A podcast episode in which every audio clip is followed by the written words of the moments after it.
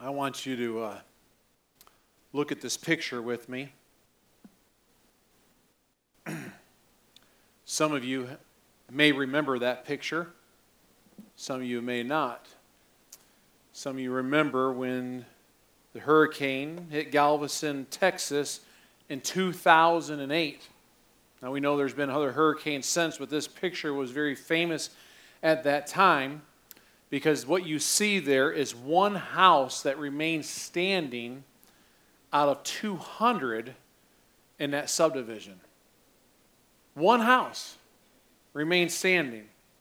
It was the third costliest hurricane at that time ever to make landfall in the United States and the costliest hurricane in the history of Texas at that time in 2008. And the days following the hurricane, this aerial photo then started making its way across public airways, across the internet, across news stations. Everything in the area was flattened except for that one house out of 200. In fact, that house was standing. It was so unusual that people started questioning, go, that's not a real picture. Somebody doctored that up using some computer software to make that actually happen. And Aaron Reed, a spokesman for the Texas Parks and Wildlife Department, confirmed that only the Adams home, Adams home survived on that Gulf side beach. Reed also said, I thought if I were to ever build a house on the coast, I'm going to get that contractor to build my house. Today, we begin a new series of messages I'm calling Jesus Stories. Parables from Jesus. And the parables I'm going to be sharing today and over the next three weeks, they are directly um, Jesus communicating to those who are Christ followers those who claim and believe in the message of Jesus. And so I share that with you because maybe today you're here and you're investigating things of faith. You're at a good point because you get a chance to hear what the call is of Christ if we're going to follow him. But I know that probably most of in this room have already made that decision. And so the words we're going to dive into today and over the next few weeks hit close to home to all of us because Jesus really lays out a challenge to us how to live in Him and what it means to be one of His disciples, one of His followers. So turn your Bibles to Luke chapter 6. The greatest teacher of all time, Jesus, he used stories or parables to teach us about life and how to live in Christ. So we're going to go on this journey the next three weeks to learn what does it mean? How do we put Christ at the center of life. And that's part of our mission that we connect people with Christ and we help them center their lives on Jesus. So that means 24 hours a day, seven days a week, Jesus is the center of my life. That means that He is the one that sets the direction for my life. He is my compass, so to speak. Our story today deals with how we're building life.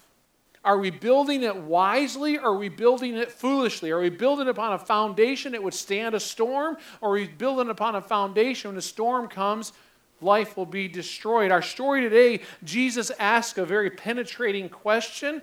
Jesus calls for a decisive action, and he gives a very dramatic illustration. Let's get to the question that Jesus asked. In Luke chapter 6, verse 46, he says, Why do you call me Lord, Lord, and not do what I say? How many of your mom and dads ever said, Would you just do what I say? We all been down that road. You're raising your children. You're like, I'm your mom or dad. You call me mom or dad. Would you just do what I say? Jesus saying, You call me Lord, Lord. Why don't you do what I say? Jesus just finished delivering the greatest sermon in history, his famous, what's known as the Sermon on the Mount. And he's talked to the great crowd before him about the kingdom of God and how to inherit the kingdom. He talked about the weightiest matters of time and eternity, the profoundest truths, yet always the simplest, and the words and the ideas. And there was a crowd among him, a lot of them who would claim to be Jesus followers, some who were still investigating.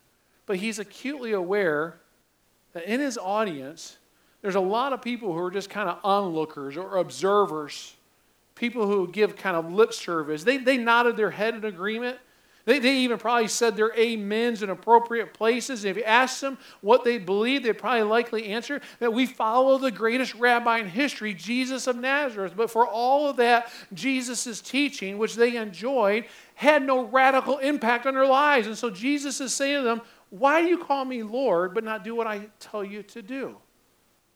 Jesus understands the frustration of preachers. We get up and we preach and we teach and some of you all are real good head nodders. Some of you are ameners.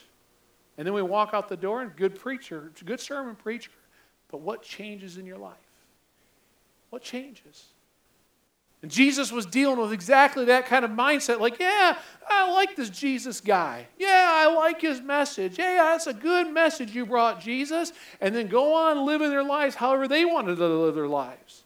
So Jesus ends his greatest sermon and he closes with an appeal Why do you call me Lord, Lord, and not do what I say to do? Why do that? If Jesus is Lord of our lives, then ought we, ought we be obedient to what he says? That's what he's saying. He said, If you call me Lord, Lord, then that means you shall be obedient to what I want you to do. This passage corresponds with what was recorded in the Gospel of Matthew, Matthew chapter 7. It said this way Not everyone who says to me, Lord, Lord, shall enter the kingdom of heaven, but he who does the will of my Father in heaven. Many will say to me on that day, Lord, Lord, have we not prophesied in your name, cast out demons in your name, and done many wonders in your name? And then I will declare to them, I never knew you. Depart from me, you who practice lawlessness. Three things immediately strike me about these poor people who are going to stand bewildered one day before Christ, found wanting in on the day of judgment. First of all, they cry out, Lord, Lord. These, these are obviously the ones who thought everything was all right. They obviously thought they had it all together. And on day of judgment, to stand and say, Lord, Lord, Lord, Lord, a fearful thing going, You, you know me, God. They know the lingo. They know the inside churchanese. They know all the inside language. You ever notice how every organization has an inside language? If you talk to computer people, they start talking. You're like, what'd you just say? You go talk to a car guy or a car lady. You're like, can you explain that again for me? Because you want it to be somebody. Every organization has an inside lingo. And we in the church have an inside lingo. And these people know the lingo. They could speak the lingo as clear as possible. And they called themselves his followers. But on day of judgment, Jesus said, You're going to stand and you're going to cry out, Lord, Lord. And then notice in the text it says, They are many of them. There's many of them. Not just a few, but there's many of them. The word here in the Greek is polloi, the same word used to describe the multitudes that flocked to hear Jesus. The exact same word, multitudes. In other words, many multitudes will stand before the day of judgment and go, Lord, Lord, and cry out. Many will be in that spot. That's frightening. That's a little scary in our world today when we say, well, just be good, just be kind, just love everybody, and everybody's going to heaven such a false teaching that's floating around in our society today. And then note their claims. Notice what they say. But, but Lord, we prophesied in your name. Lord, we cast out demons in your name. Lord, we've done wonders in your names. All these things they're saying are like, look at the ministry we've done. Today, it may be like, look, I served in a nursery. I helped in a preschool. I helped at kids' camp. I worked with the teenagers. I preached sermons. I, led in the music. I went down to the soup kitchen. Lord, I did all this stuff in your name. And all these things, Jesus said, those are all side issues. They're all really non issues. Jesus says, the real central issue is that I never knew you. Because Jesus wants to know you. And Jesus came to this earth and died on that cross to have a personal relationship with you. And he knows you by name. And he wants that kind of personal relationship. So many in church today, we get caught up in all these side issues, giving them more priority than the scriptures do, is things like, well, I want to feel or experience God, or I want to have blank. You fill in a blank at my church. My church must have this or this or this, or I want the preacher and the leaders to do more of this and this and this, or I want this. And if you notice, a lot of that comes back to what I want and what I desire and what will make me happy and what will make me feel good. And we start this whole I thing, and then it gets in a way. And many are looking for great signs and great miracles and great wonders. And through the years of ministry, people say, Well, preacher, I'm leaving. I just don't feel that the Spirit's at your church. Oh, I'm just not sensing God's move there because it's what I want to experience. We get distracted with feelings and experiences and desires, things that, that we see are most important, and we need to be careful not to be, put emphasis on one part of Scripture or these things and these feelings and these experiences and get so involved and get our attention away from following Jesus. Jesus said, These signs shall follow them that believe. But he also said in Matthew 12, and even, even a, an evil and adulterous generation seeks after a sign. That's a little pointed, so to speak, from Jesus. That we're looking for that. Church, we don't follow after signs, they follow us when we follow Jesus.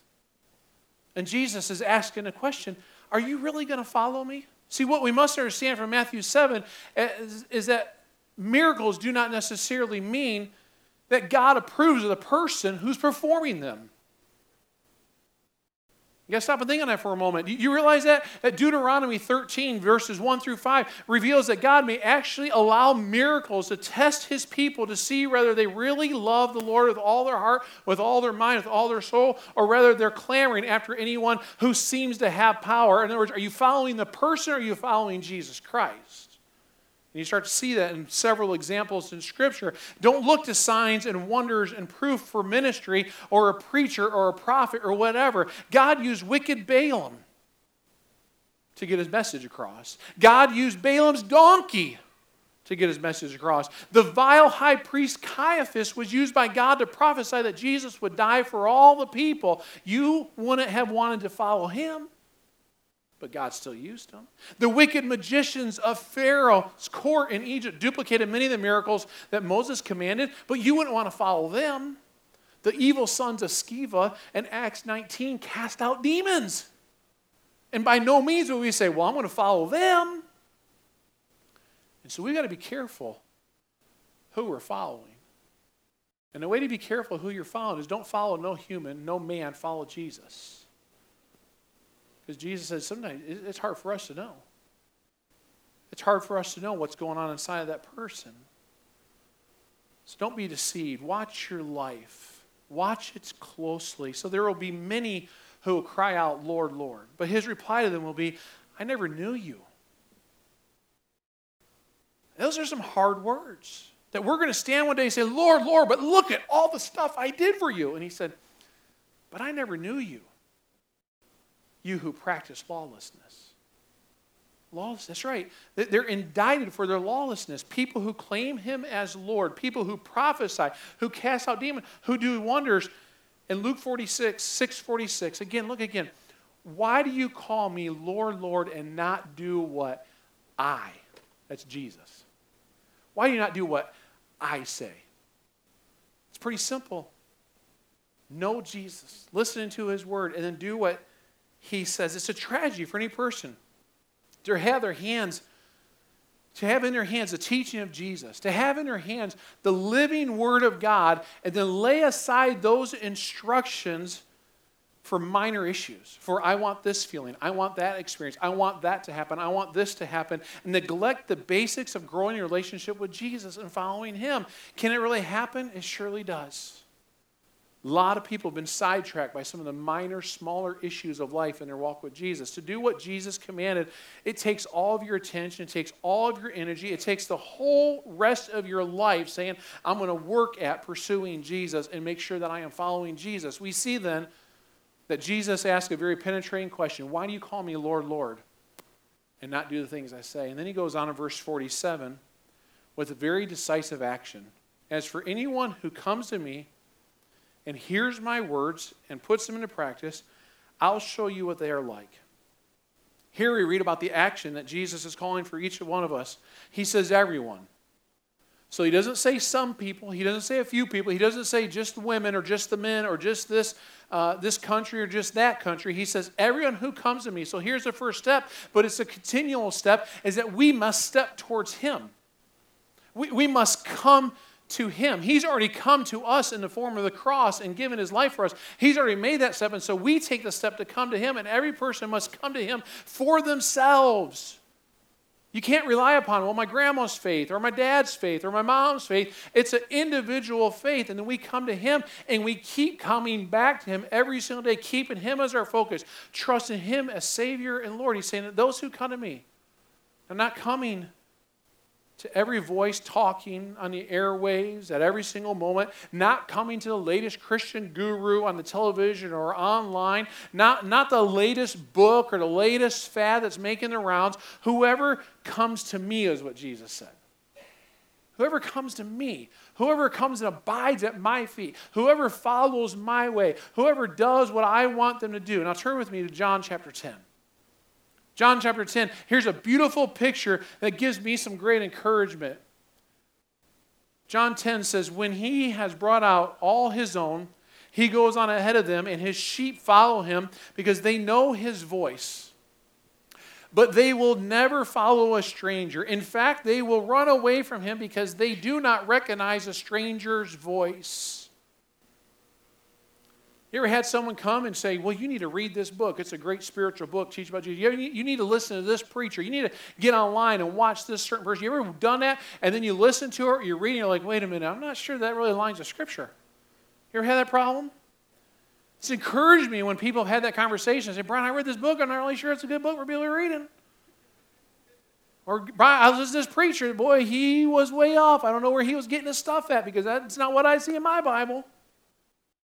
Why? Because if you know the shepherd's voice, then you know what false teaching looks like. I was talking to some church planners one time who planted churches out in Utah, in the basically the hub of false teaching.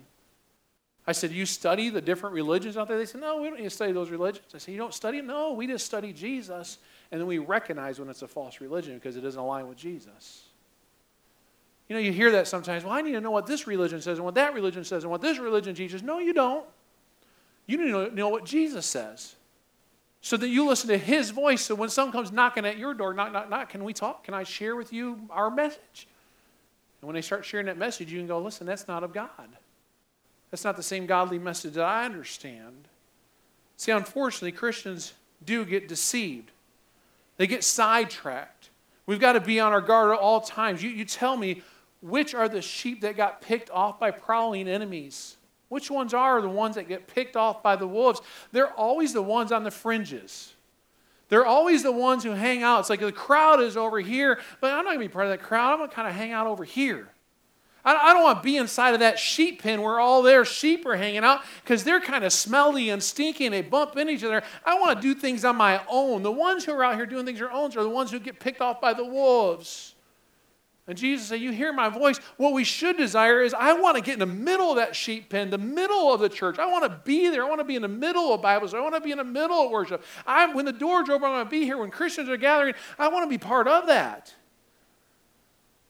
So that I'm not out here where the wolves of this world can just kind of easily pick me off and deceive me and kind of take me away from my faith in God and my faith in Jesus. So you need to keep a close relationship with Jesus as close as possible. Get right in the middle of it.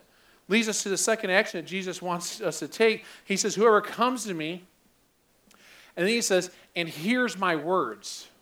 So we come to him, we take a step. All right, Jesus, I'm stepping towards you. And basically, he's telling you, then open up your ears. Whoever comes and hears, the second, that's the second thing. Where do we do this? The primary way you hear from God is to be in His Word. You've got to open your Bible. You got to spend time reading your Bible, digesting your Bible, praying inside of your Bible. You've got to use your Bible. The scriptures are absolutely the primary fundamental way that God speaks to us today, folks. It's the primary way. And you've got to open up your scriptures. We need to be consistently in the Word of God. Faith comes by hearing the Word of God. I have discussions with people sometimes, preacher, I'm really struggling in my faith. I'm struggling. I'm not really growing. I don't know why I'm not growing. And you can look at them straight in the eyes and say, Tell me about your time in God's Word. Ah, that happens some. That's why you're not growing. We know that. We know that from an exercise standpoint. Man, I'm putting all this weight on.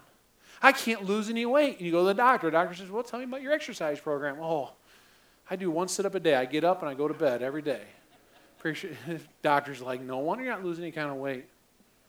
Because we know we're not exercising. We know we're putting the wrong things into our stomach. Be careful not to just be reading what others have written about Scripture. Major warning for you. I'm, fair, I'm firmly convinced that your main reading as a Christian should be the Bible. Boy, if we had devoured the Bible like we do blogs and, and internet posts and, and, and romance novels and, and mystery novels, if we would devour the Bible like that, what would this world be like today? If we say, you know what? What about just taking a month what about just taking the month of July and say, you know, I'm not going to read nothing but the Bible. When I open up a book to read, it's going to be the Bible. That's what I'm going to read. I'm not going to read the sports page. I'm not going to read some blog. I'm going to just open the Bible. I'm going to turn off Facebook. I'm going to turn off Twitter. I'm going to get rid of all that and just read God's word. Everything else must be secondary. It's the number one way that God will minister you. It's the number one way that God speaks to you. In fact, I'll go so far as to say that most of all that God will ever say to you will be in His word. See, you're not in the Word, you won't hear His voice. Because He will not substitute His Word with something else for the benefit of the busy person. He just doesn't. See, part of the reason I think the phenomenal growth of Christian bookstores have grown in the last 15, 20, 30 years is because we live in a fast food society. We live in a fast food society, so instead of us diving into the scriptures and saying, what does the scripture say about marriage? What does the scripture say about prayer? What does the scripture say about money? What does the scripture say about stress? What does the scripture say about you fill in the blank? We say, let's go to the bookstore. They have some book about five ways to pray. They have some book about 10 ways to have a better marriage. And we go and grab those verses saying, let's get to God's word where the answers are right there because we want it to be fast food. We want now, now, now, now, versus taking the time to be in God's Word and to study God's Word and allow it to really penetrate into our hearts and minds.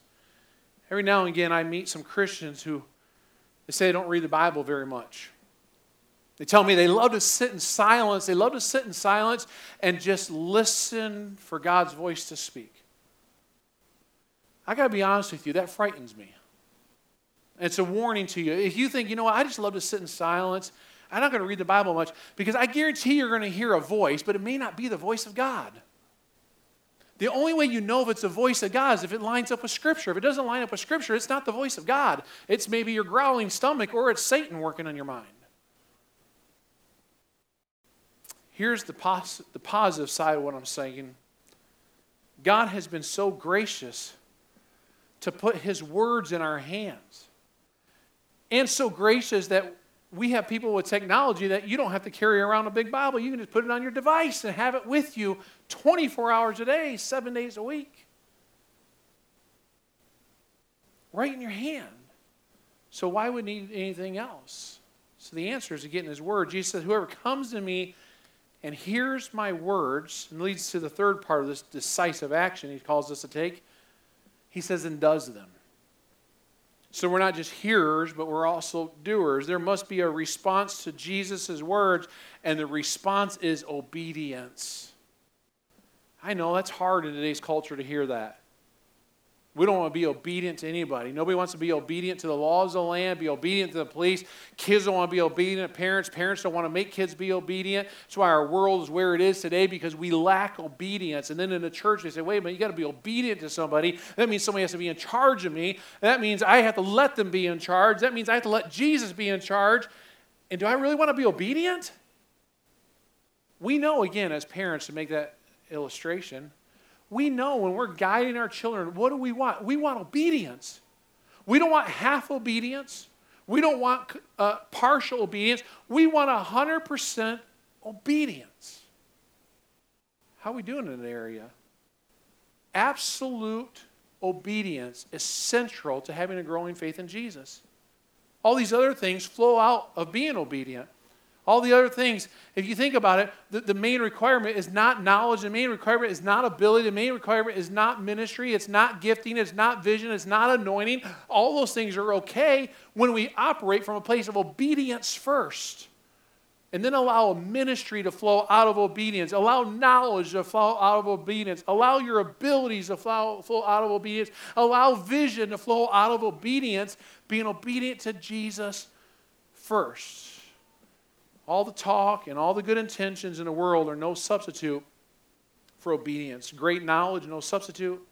So called spirituality, no substitute. In fact, there is no true spirituality without obedience. Obedience to Jesus, living the life that Jesus laid down for us to live, following his footsteps and obeying his commands. Jesus says, Come to me, hear my words, and then do them. You know, that sounds really familiar what James has said. Do not merely listen to the word and so deceive yourselves, but what? Do what it says. James is just repeating exactly what Jesus said. And so we come to our third and final aspect of this account. And that's the dramatic illustration that Jesus uses. Luke chapter 6, verse 48, he said, I'll show you what they are like. They are like a man building a house who dug down deep and laid the foundation on rock. When a flood came, the torrent struck that house but could not shake it because it was well built. But the one who hears my words and does not put them into practice is like a man who built a house on the ground without a foundation. The moment the torrent struck that house, it collapsed and its destruction was complete. Jesus loved to teach using pictures. Little short stories like that, little tiny parables. He was a master at. Some of Jesus' pictures make an impression upon your mind for a lifetime. This is one of those pictures that Jesus contrasts us uh, the, the, picture of a house with a solid foundation or a solid rock uh, compared to the house that is built upon the sand. The picture has taken place in my heart and my mind for many, many years. I, have read the scriptures many times, I've heard them taught, I've heard them preach. When I was a child, we would sing about that. I mean, that's that whole illustration has been something that's been drilled into my mind. And then when we built this building right here, watching the builders start working on the foundation and being out here on the property and talking about how they build the foundation, how deep they go, and why they go so deep, and, and all the bar and all the um, material that is used inside of it, and then watching as we do the addition and watching how slow of a process it is. You know, the foundation takes a long time to put it all in.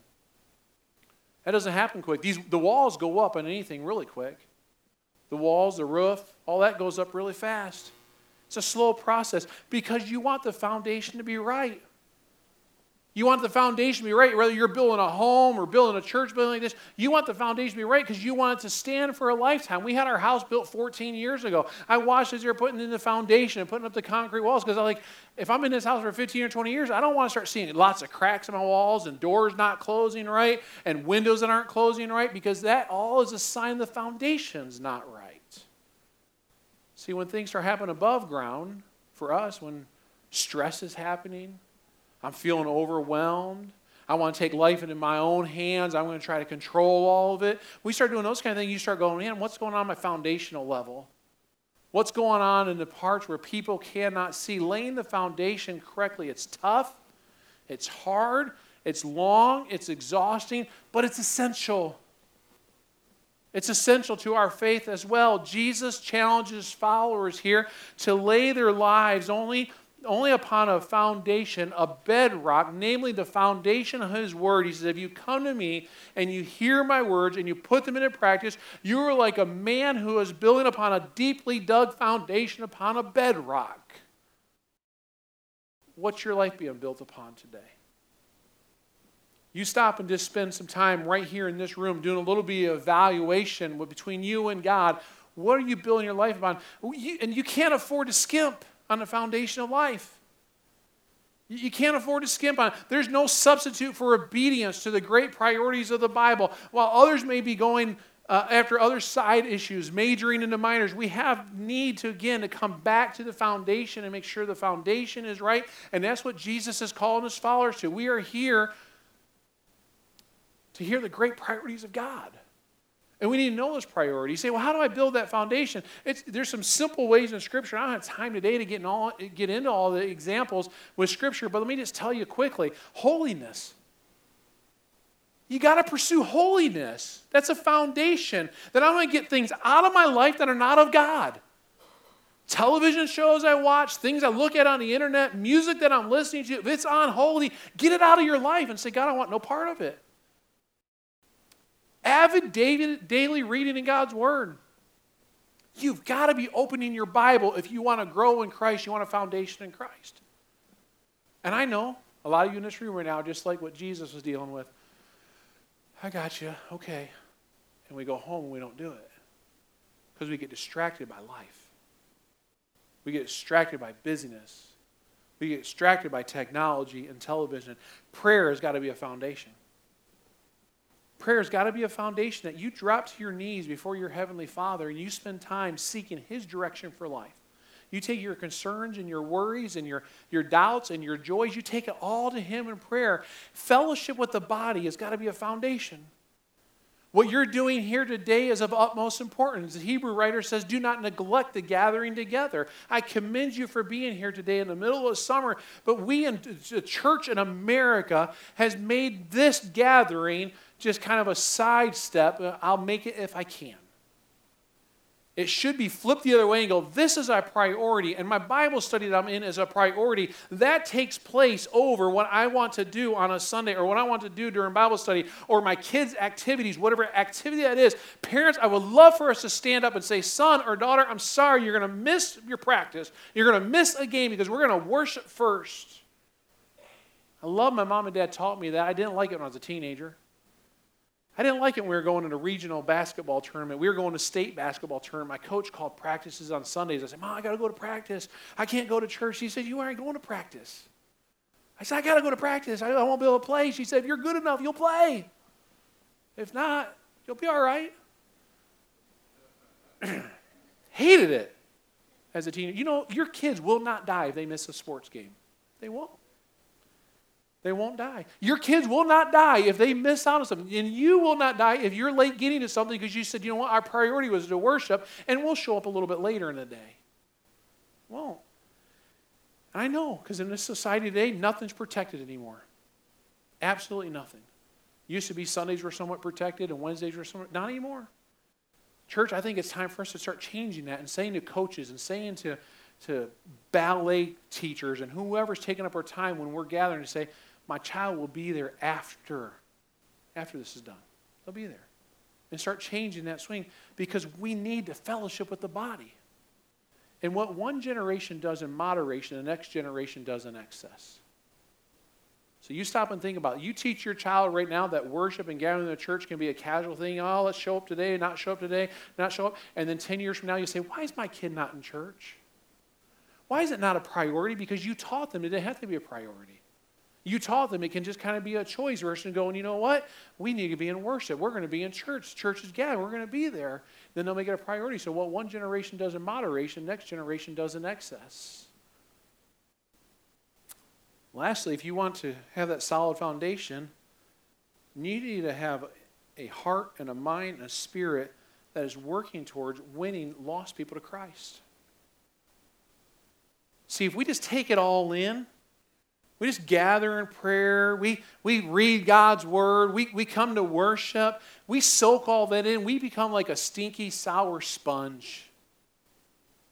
The way we get wrung out is we go and we serve and we love and we witness to people and tell them about who Christ is. Let me just ask you, you don't have to answer this out loud by no means. When's the last time you shared your faith with somebody? When's the last time you said, man, can I just tell you what the Lord's been doing in my life? When's the last time you asked somebody, do you know Jesus as your Savior? Not invite them to church. There's a big difference, folks. It's easy to invite people to church. Hey, come to my church. That's, that's pretty easy. But to look at somebody and say, Do you know Jesus as your Savior? Or to look at somebody and say, Do you ever think about eternity? Do you ever think about what's next in life? Because people think about what's next. Do you ever think what's going to happen in, in life after death? Yeah, I think about that. Well, what do you think about it? Well, I think that we're going to die and I'm not really sure. Can I tell you what I think about it? Can I tell you what I understand about it? and where my understanding comes from, you start having those kinds of conversations, the conversations of faith. Is that part of your life? How many you feel that you've got these basic things completely in control? Sure, we don't feel that way, do we? None of us feel like, man, I got that, that holiness thing, man, I just got it all knocked out. I'm there. None of us probably say, man, you know what, that Bible reading thing, man, I'm doing it, Brian. I, I wake up in the morning and read the Bible. I go to lunch and it's break time, I read the Bible. I come home, I read the Bible. I sit my family down at the table and read the Bible. We turn off the television every single night. We just read the Bible. And the Bible is, uh, uh, no, we don't, we don't have it, do we? Every single one of us in this room, we're honest with ourselves. Say, man, I need, some, I need to get better at praying. I need more of that. I need to be in the Word a little bit more. I need to work on that holiness thing. Fellowship with the body, man, I can, I can raise that up. Winning a friend, sharing it. Yeah, we, we need all that. I would suggest that the most honest Christian would say, no, I need these basic things. So why on earth will we go down side streets when there's so much to do on the fundamentals? The fundamentals. I remember playing basketball and our coach would make us shoot layup after layup after layup after layup after layup. And we knew, here comes the drill, doing a layup, doing a layup. And inevitably, the coach is getting on you because, nope, you lifted the wrong foot or you held your hand the wrong way. You did something improper. And then we go to the free throw line and we shoot free throw after free throw after free throw until you're sick and tired. Why? Because they knew you're not going to win a basketball game if you don't know the fundamentals. Same thing in your walk with Christ. If you don't practice the fundamentals, the foundation is going to be shaky at best. And the fundamentals have to be practiced over and over and over and over. Jesus said the foundation determines how well the house will stand. To the casual observer, both the house on the rock and the house on the sand look alike. Both may be impressive. You can bring up another man standing beside me, bring up another lady standing beside me, and we all say, well, we're Christ followers, and we all look the same. We all maybe look impressive. But what's really impressive to Jesus is what's going on on the inside and how's your foundation. And what reveals the difference is when storms hit. When a storm hits, then you know what kind of foundation have. Jesus said, when a storm came and beat upon the house, the one on the rock stood, the one on the sand came quickly crashing down. What are the storms, Jesus speaking of, that we face? There are the storms of life. He's talking about the storms of life. You know what I mean? When you've experienced, experienced some of them already, when you face death, you face financial ruin, you face someone walking out on a marriage, you face a health crisis, the things that happen to you that you say, I didn't plan for that. I didn't want that. I didn't invite that. When persecution comes your way, when simple disappointments and hardships, if the foundation isn't right, then the house won't stand. And that's when you'll shake your fist at God and say, Why, God? Or that's when you'll turn your back and say, Fool, fool on you, God, I forget you.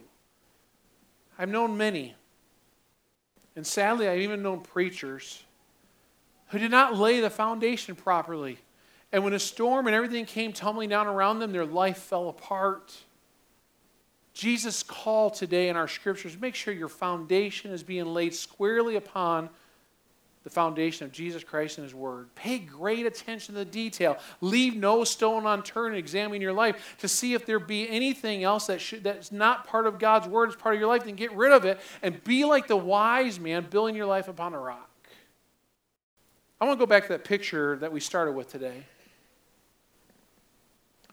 Look at that picture of destruction. Look at that house. But now, in that, in that picture, replace that with your life.